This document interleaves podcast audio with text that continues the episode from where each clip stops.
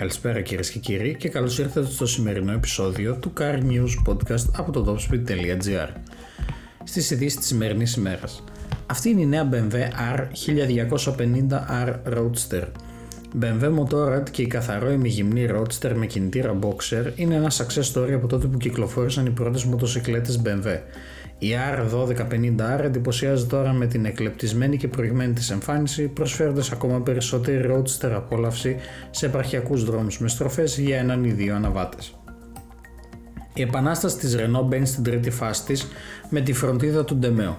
Ο όμιλος Renault εγκαινιάζει μια νέα φάση του σχεδίου επανεκκίνησης που ξεκίνησε από τον CEO του, Λούκα Ντεμέο, με βάση τα αποτελέσματα που επιτεύχθηκαν μέχρι στιγμής για την αναδιοργάνωση των δραστηριοτήτων και την επαναφορά τους στην κερδοφορία, η Λοσάγκα αποφάσισε να ξεκινήσει μια πραγματική μεταμόρφωση για να μεταβάλει πλήρως το επιχειρηματικό μοντέλο και να αντιμετωπίσει τις μεγάλες αλλαγές που συντελούνται στον τομέα της αυτοκινητοβιομηχανίας.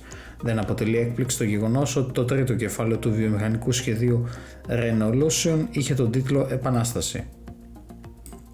Έρευνα σοκ της PwC για την ηλεκτροκίνηση. Η επέλαση της Κίνας απειλεί την ευρωπαϊκή αυτοκινητοβιομηχανία. Η ηλεκτρική κινητικότητα θέτει σε κίνδυνο έναν από τους οικονομικούς ακρογωνίους λίθους της Ευρώπης, δηλαδή το πλεόνασμα στις εξαγωγές μηχανοκίνητων οχημάτων.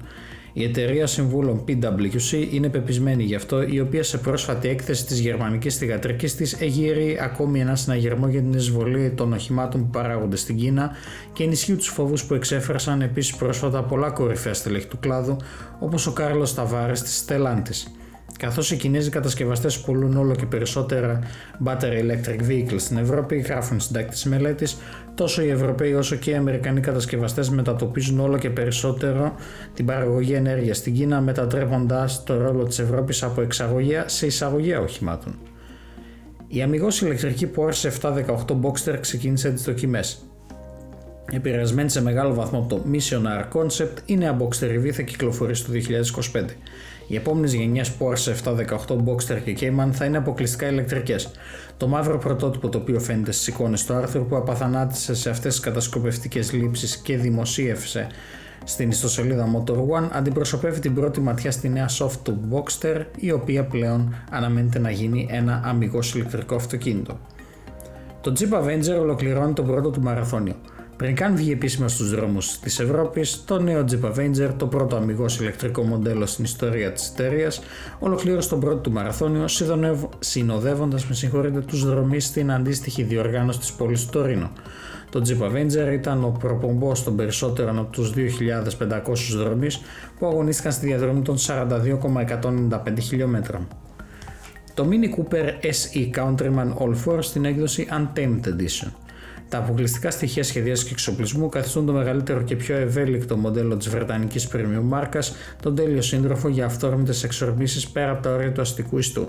Από τον Νοέμβριο του 2022, η ειδική έκδοση Mini Untamed Edition θα τονίζει το στιβαρό χαρακτήρα του Mini Cooper SE Countryman All 4 μαζί με ένα νέο ειδικό χρωματισμό, το Nanook White. Τέλος, η Ευρωπαϊκή Ένωση θα προτείνει κανόνες Euro 7 για κινητήρες εσωτερικής καύσης τελευταίας γενιάς.